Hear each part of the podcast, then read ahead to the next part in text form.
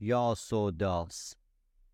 بیست سال روشن فکری و امنیتی ها فرج سرکوهی. چهارده.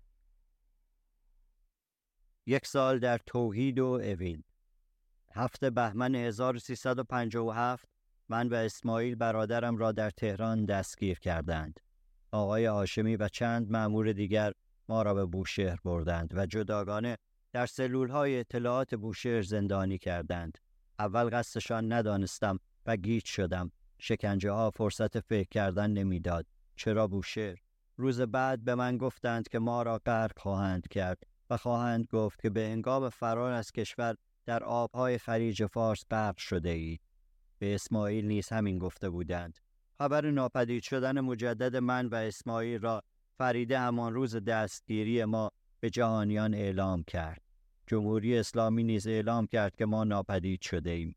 دوستم علی سلطانی را که در آن روزگار با همسرش نگار پناه هم بودند و یاورم در دشواری های جانفرسا دستگیر کردند. بعدها علی روایت کرد که اول او را به وزارت اطلاعات می‌برند و بعد به زندان توحید. از او بازجویی می کنند. آقای آشمی به علی می‌گوید که سرکوهی از راه آبی جنوب فرار کرده است. از او درباره چگونگی فرار من می‌پرسند. قصدشان می توانست این باشد که به علی القا کنند که من فرار کردم تا او به فریده و مادرم بگوید و طرح خود باورپذیر کنند. علی را چند ساعتی نگه میدارند و می‌زنند. علی با زیرکی و دانایی که در او است دستشان می‌خواند و پس از آزادی در تلفن به فریده می‌گوید که از من خبر ندارد. سه روزی در اطلاعات بوشهر زندانی بودیم تا فریده نامه را چاپ کرد. به من هجوم آوردند. انتظار نداشتند که قربانی خرد و در هم شکسته آنها پس از آن همه ماجرا توان و جرأت کاری داشته باشد علیه آنها. از همان روز اول مدام میپرسیدند که ماجرای چهل و هشت روز زندانی خود را به که گفته ای و من گفته بودم که لب نگشودم و با هیچ کس واقعیت نگفتم. اکنون دانسته بودند که تشر رسواییشان از بام افتاده است. ضرب آهنگ شکنجه ها وحشتناکتر شد. تیر از کمان رها شده بود و نمی توانستند آن را به جای خود برگردانند. فریده با چاپ نامه کوس رسواییشان بر سر بازار عالم زده بود و هیچ کس ادعای آنها باور نمی کرد. چاپ به موقع نامه و توجه جهانیان به آن جان ما نجات داد. پس از چاپ نامه بود که دستگیری ما قبول کردند. اعلام کردند که ما را در دهی در بوشه با چند قاچاقچی دستگیر کردند. توجیهی برای آن سه یا چهار روزی که ممکن بازداشت ما بودند. به چاپ نامه جهان تکان خورد. مبارزه بی سابقه و حمایتی بی همتا راه افتاد که پیگیرانه تا آزادی و خروج من از کشور ادامه داشت. شکنجه ها اما از همان زندان بوشهر آغاز شد. اسماعیل را چنان زدند که سکته کرد. مرا نیز تا آستانه مرگ شکنجه دادند. از اسماعیل به دلیل پیگیری او در زمان ناپدیدی اول من و نیز به دلیل فکس نامه کینه در دل داشتند و از من نیز به دلایل بسیار نامه که درآمد ما را از موشهر به تهران به زندان توحید بازگرداندند مرا به نام فرهودی در دفتر زندان ثبت کردند سلول 612 پس از سالها دوباره گذارم به همان کمیته مشترک افتاد که اکنون توحید خوانده می‌شد. از همان روز اول با شدت بیشتر از بار پیش که بغض نامه را هم داشتند شکنجه های طاقت فرسا آغاز شد. اسماعیل زیر کابل به حمله قلبی دچار شد. به اجبار شکنجه های توان فرسا اسماعیل را به مصاحبه مطبوعاتی وادار کردند تا اتهاماتی را به من نسبت دهد که خبرگزاری ها در آن زمان منتشر کردند تا روحیه من خردتر کنند. نوار مصاحبه را در اتاق بازجویی برای من پخش کردند. مصاحبه اسماعیل را در هتل لاله برگزار کردند. او را وادار کرده بودند متن مصاحبه را حفظ کند. مخلوطی از راست و ناراست. در متن آمده بود که فرج جاسوس فرانسه و آلمان بوده است. با گروه های برانداز ایرانی خارج از کشور همکاری داشته است. در آن چهل و هشت روز در آلمان بوده است و بعد به ترکیه و ترکمنستان رفته است. با دختری روابط نامشروع داشته است. قصد جدایی از همسرش داشته است. قصد فرار از کشور داشته ایم و در بوشهر دستگیر شده ایم. آنچه فرج در نامه چهارده دیماه نوشته است دروغ است. اسماعیل گفت که نامه چهارده دیما را او فکس کرده است. این تنها جمله راستان مصاحبه بود. خبرنگاری باهوش از اسماعیل پرسیده بود که در این سه روز کجا بودید؟ بر اساس متن اسماعیل گفته بود که از تهران به شیراز رفتیم و از شیراز به اهواز و از اهواز به بوشهر. خبرنگار گفته بود که چرا دور زدید و مستقیم که نزدیکتر است از شیراز به بوشهر نرفتید این پرسش را پیش بینی نکرده بودند اسماعیل گفته بود رفتیم اهواز برای دیدن فامیل. در نوار صدای خنده نیز ضبط شده بود. اسماعیل اهل سیاست نبود. جوانی ورزشکار و خانواده دوست بود. آنچه کرد به مهر برادری کرد و آن زشها و رنجها که کشید زندگی او دگرگون کرد. روح و جسم او را شکستند. در زندان توحید با شکنجه های توانفرسا و طاقتسوز دوباره وادارم کردند که همه اتهامات دنیا و تمامی گناهان ناکرده را در بازجویی ها و مصاحبه ویدئویی که پخش نشد بپذیرم و به تمامی اتهامات دنیا از فساد جنسی و مالی و عقیدتی تا براندازی و جاسوسی و عضویت در تمام های پلیسی و جاسوسی داخلی و خارجی و منحله و فعال و رابطه با تمام گروه های سیاسی مخالف داخلی و خارجی و قاچاق انواع مواد مخدر اقرار کنم. از کارشان لذت هم می بردند. انتقام نوشتن نامه را هم می گرفتند. برای فریب دادن عفو بین المللی و موریس کاپیتورن و مقامات ایرانی و برای فریب دادن بسیاری دیگر که من نمی‌دانم و برای خونسا کردن نامه چهارده دیما مصاحبه و بازجویی های متفاوت و دروغین تهیه کردند. انگار قصد داشتند که همه را با اطلاعات غلط فریب دهند. هدف اصلیشان این بار خونسا کردن نامه بود. من اما تا حدی آسود خاطر بودم. نامه چاپ و حقایق گفته شده بود. آن کس را که وجدان خرد بود و چشم بینا همان نامه بسنده بود.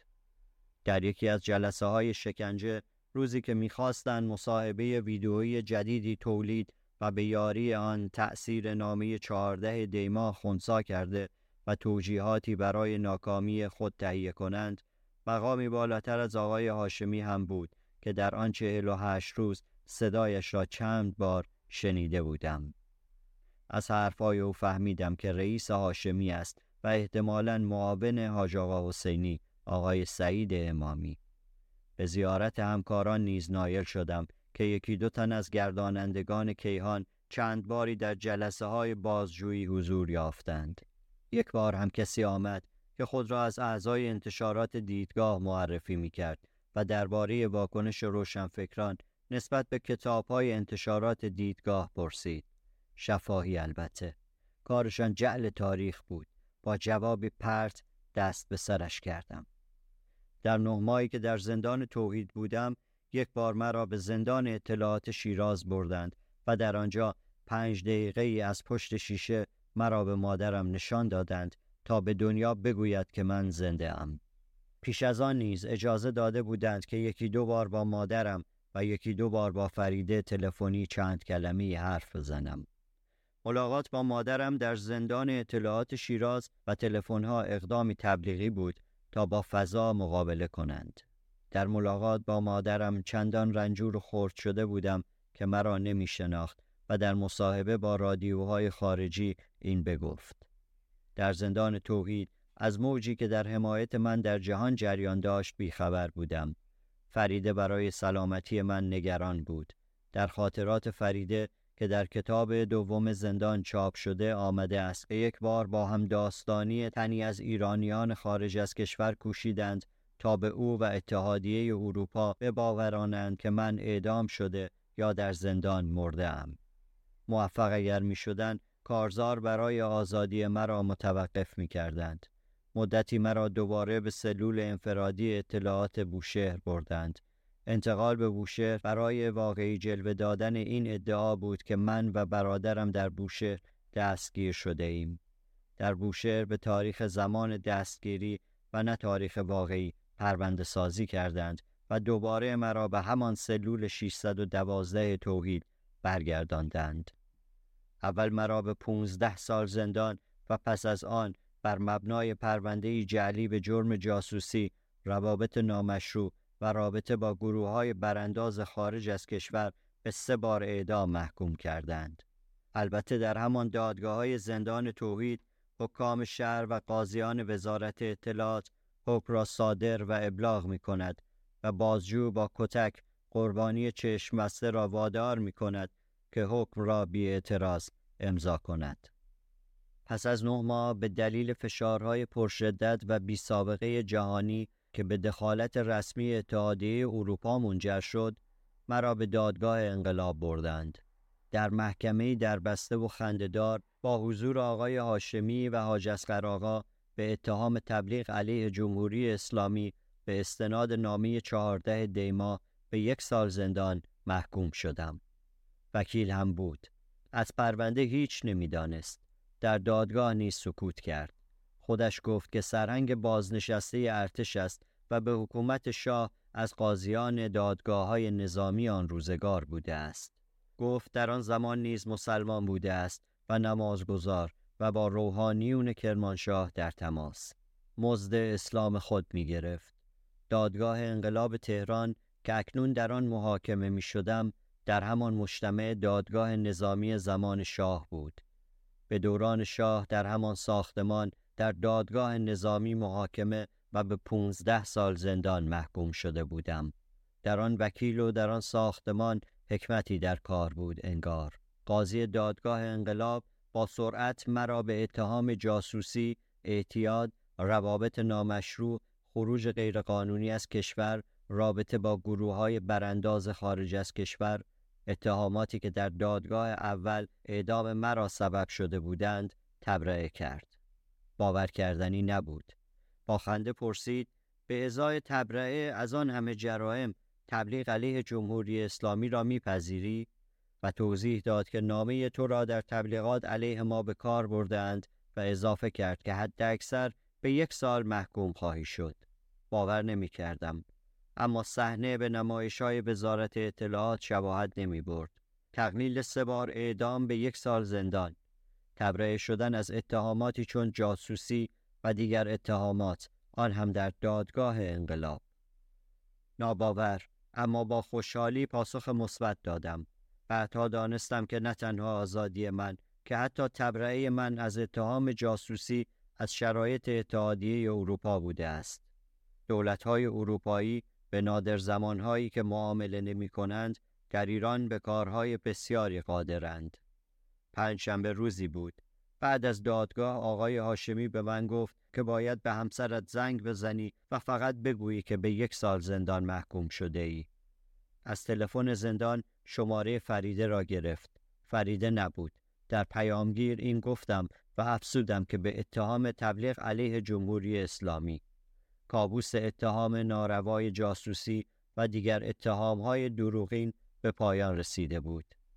پس از افشای قتل محمد مختاری و فروهرها داریوش و پروانه و محمد جعفر پوینده گفتند که گروهی تاقی و خودسر در وزارت اطلاعات اینها کردهاند. بی اطلاع وزیران وقت اطلاعات آقایان علی فلاحیان و دوری نجف آبادی و بی اطلاع رهبر و شورای امنیت ملی و رئیس جمهور وقت آقای هاشمی رفسنجانی. به زمان آزادی محدود مطبوعات پس از دوم خرداد بسیاری اما میپرسیدند که گیرم که آقای سعید امامی و دارو دسته افعال خود از رهبران پوشیده می داشتند اما نامه چهارده دیماه سرکوهی پرده از اعمال آنها برداشت. آقایان رفسنجانی و ولایتی رئیس جمهور و وزیر خارجه رسما گفته بودند که سرکوهی در آن چهل و هشت روز در آلمان است. گیرم که آقای سعید امامی و شرکا گزارش نادرست معروض کرده بودند اما پس از نشر نامه چهارده دیماه سرکوهی که رازشان برملا کرده بود چرا رئیس جمهور نپرسید از آنان که از چه رو به او گزارش دروغ دادند؟ چرا آنان را تنبیه نکرد که آنچنان اعتبار جمهوری و مقامات بالای آن را به بازی گرفته بودند؟ چرا آنان همچنان در مقامهای خود بودند؟ این پرسش ها در نوشته های شجاعانه کسانی از جمله آقایان باقی و اکبر گنجی مطرح می‌شد و در روزنامه هایی که هنوز بسته نشده بودند به چاپ می رسید. در پاسخ و برای تبرئه آقای آشمی رفسنجانی دروغها بافتند. حتی آقای مسعود بهنود هم در پیام امروز در مقالی با عنوان نفوذ نوشت که آقای رفسنجانی پس از انتشار نامه سرکوهی و آگاهی بر اقدامات خودسرانی این گروه چهار نفره دستور برکناری آقای سعید امامی و باند او را دادهاند و ایشان نمی‌دانستند که در آن 20 سال در وزارت اطلاعات چه میگذرد. در نه ماهی که پس از چاپ نامه در زندان توحید بودم آقای هاشمی و آقای سعید امامی حاج آقا حسینی و دیگران فعال بودند و همه کاره و دخیل در ماجراها و حکمشان در دادگاه انقلاب و در وزارت برا بود. پس تا آن زمان یعنی نه ماه پس از انتشار نامه من برکنار نشده بودند. مقاله نفوذ لبریز بود از اطلاعات نادرست و جعلیات و بافته های متناقض و خندهدار به قصد تبرعه بالا دست ها. نمونه گویا از کار دلالان رسانه‌ای پاسخ مفصل نوشتم که چاپ نکردند. به من گفتند که آقای مسعود بهنود در جلسه تحریریه با تهدید واکنش سخت وزارت اطلاعات از چاپ پاسخ من جلوگیری کرده است. وزارت اطلاعات نیز تهدید آقای بهنود را با تلفن تایید می کند. مدتی پس از دادگاه مرا به زندان اوین منتقل کردند. حدود سه ماه در زندان اوین بودم. بندهای شش و سه و یک آموزشگاه. شیرینترین روزها در اوین همان حدود دو ماهی بود که مرا به بند یک منتقل کردند. تعدادی از زندانیان سیاسی چپ و مجاهد و نیز زارب آقای هاشمی رفسنجانی در این بند محبوس بودند و بهاییان و تعداد زیادی از زندانیان سیاسی در بندهای دیگر. در میان بندیان بند یک آموزشگاه بودند کسانی که بیش از 17 سال خاک اوین و شلاق جلادان خورده بودند. تاریخ زنده شاهدان درد کشیده و هستی سوخته قصابتی که 20 سال بهترین جوانان مملکت را به بند و تخت شکنجه و جوخه اعدام سپرده بود. انسانهای شریف، مهربان، مقاوم، آرمانخواه و پرشور. اوین چهره دیگر کرده بود.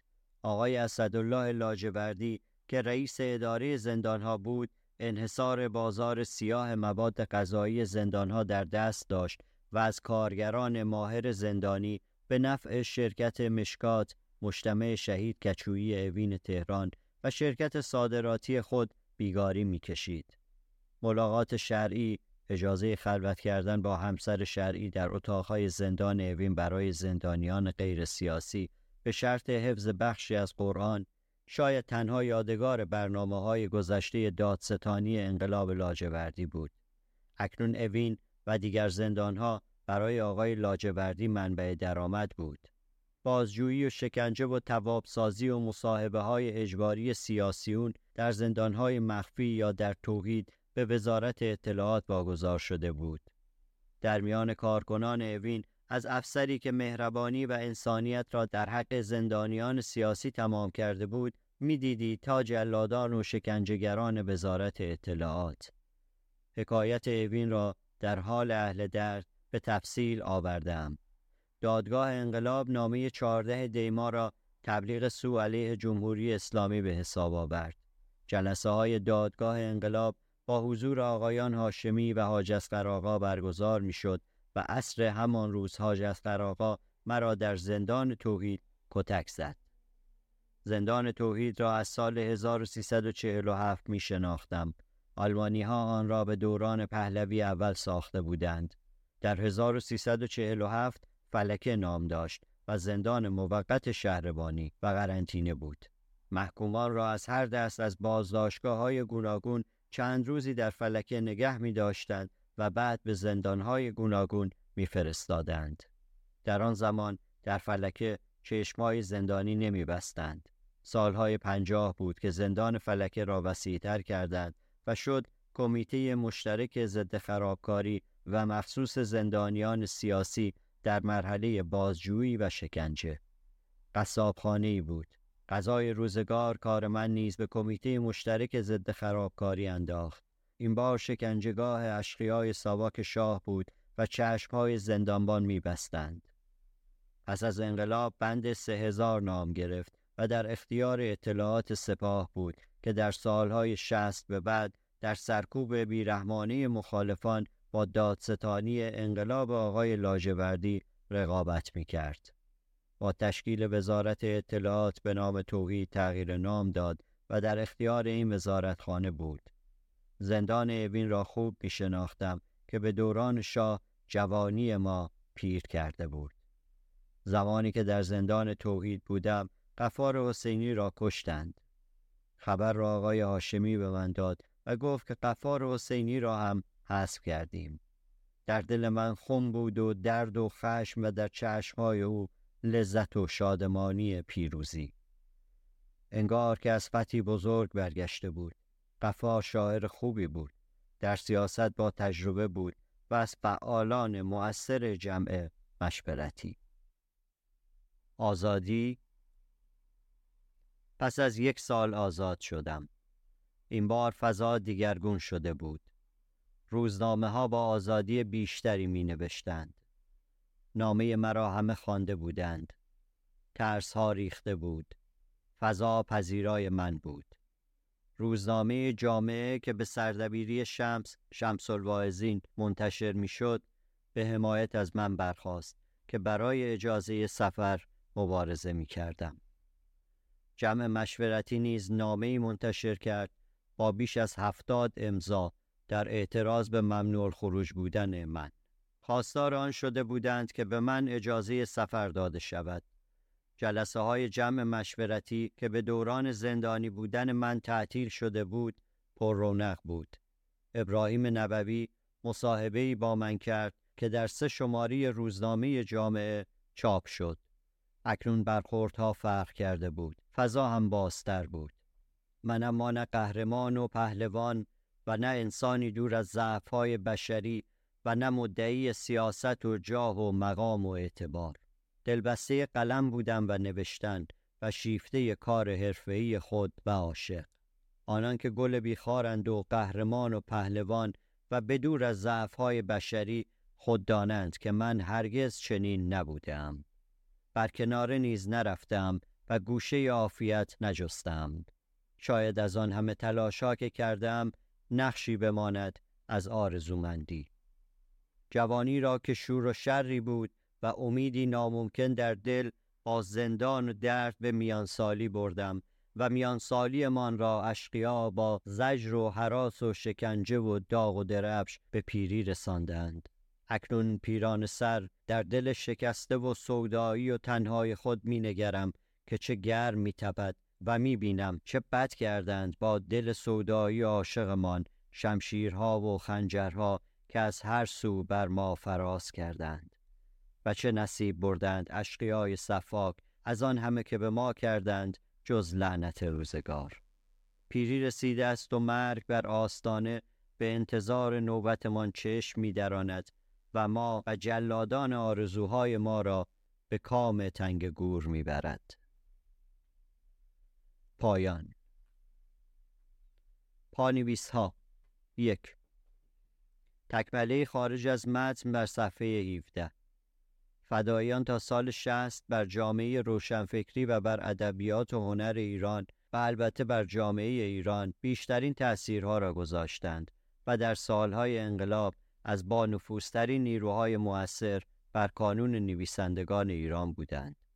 برخی از بنیانگذاران و اعضای اولیه سازمان چون امیر پرویز پویان، علی رضا نابدل، بهروز دهقانی، مناف فلکی، روشنفکرانی فعال و خلاق در عرصه ادبیات هم بودند. بسیاری از روشنفکران خلاق ایران در دهه های پنجاه و شست از فدایان پشتیبانی می کردند. دوران حماسی شعر شاملو 49 تا 55 از مبارزات چریکی فدایان و مجاهدین الهام می گرفت. دبیر اعدام شده کانون نویسندگان ایران سعید سلطانپور عضو سازمان فدایان خلق ایران بود. بسیاری از اعضای نسل اول فدایان از زمینه روشنفکری و فرهنگی داشتند اما پس از ضربه پنجاه و روی آوردن نسل دوم به سازمان سنت فرهنگی و روشنفکری در میان فدایان رنگ باخت پس از ضربه پنجاه و قتل رهبرانی چون پویان و مسعود احمدزاده و علیرضا نابدل و چنگیز قبادی و غیره بچه های فدایی در زندان بی سر بودند. متفکرها و بالایی ها را زده بودند. نسل بعدی که پس از پنجاه به سازمان و مبارزه پیوست فرصت خواندن و تحمل و رشد فکری نیافته بود. هر دو نسل در زندان به کسی احتیاج داشتند با تجربه بیشتر از جوانان 20 تا 25 ساله‌ای که استبداد فرصت مطالعه و تجربه و آگاهی از آنان دریغ کرده بود. کسی که چیزکی هم بنویسد در جدلهای ایدئولوژیک و سیاسی هم خبره باشد. سابقه درخشان در مبارزه و مقاومت هم داشته باشد. شجاع هم باشد و رزمنده. از تئوری های مارکسیستی هم چیزهایی به گوشش خورده باشد. در آقای بیژن جزنی اینها جمع بود. موقع شناس هم بود و زرنگ.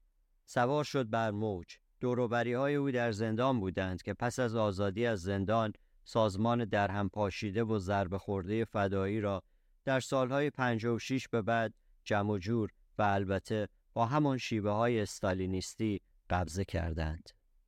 حتی تاریخچه سازمان فدایی مغلوب شد تا رهبری او را بر سازمانی که عضو آن نبود مشروعیت بخشند.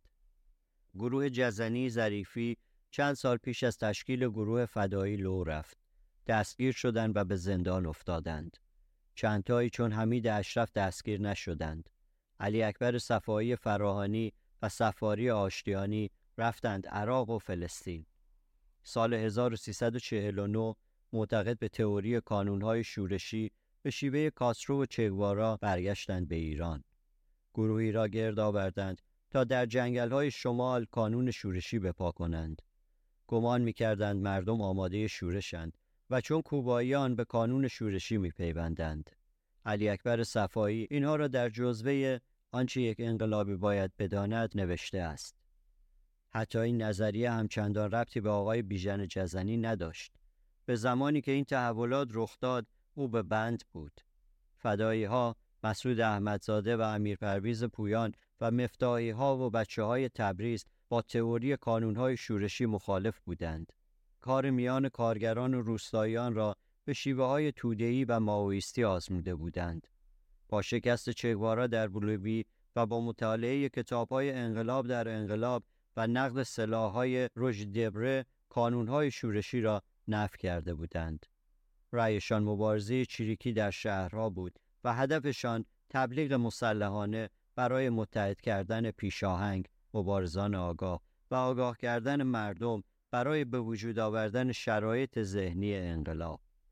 نگاه کنید به همان دو جزوه ضرورت بقای پویان و تاکتیک و استراتژی مسعود. اینها درست یا غلط فرق داشت با کانون شورشی. عباس مفتاحی علی اکبر صفایی را می‌بیند. چند جلسه بحث می کنند.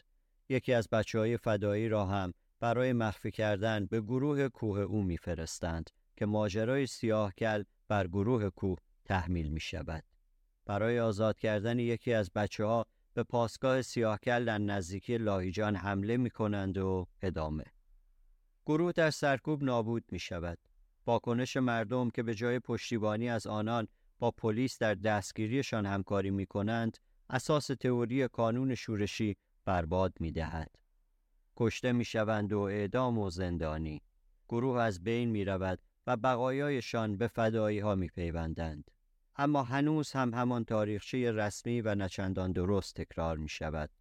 اکنون که تاک و تاک نشان به تاریخ پیوستند، تأثیر هر دو جریان را بر جامعه و تاریخ ما می توان دید و نظریه های هر دو جریان در کوره تجربه ها قص و خود نموده است. این روایت که نوشتم نه به قصد نقد که تنها به کار راست در نوشتن تاریخ می آید. ارزیابی درستی و نادرستی این و آن نظریه بحثی متفاوت می برد. شاید که آن تاریخچه نشندان درست را در زندان برای جزنی ساختند یا او خود ساخت تا رهبریش را مشروعیت بخشد. تا زنده بود در زندان رهبر بود. مستبد بود و عوام فریب باهوش بود و مقاوم بود و مبارز و رزمنده و سازمانده در ادبیات و هنر به اقتضای زمان و زمانه کپی کمیسرهای حزبی کمسوادی بود که به دلیل موقعیت سیاسیشان بر فرهنگ حکم میراندند و اهل اندیشه و پرسش را تاب نمی آوردند. دست بالا داشت در فضاسازی و انگ زدن علیه دیگران. هر جا را که او بود هر چه جز رئالیسم سوسیالیستی روسی بایکوت می‌شد. هر جا که او بود مقاومت در برابر پلیس شاه و روحیه بچه های زندان بالا بود.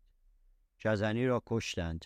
در فرهنگ ما بر درگذشتگان خورده نمی‌گیرند که دستشان از دنیا و پاسخگویی کوتاه است. اما آنکه چون جزنی حضوری مؤثر بر تاریخ داشته است زنده است.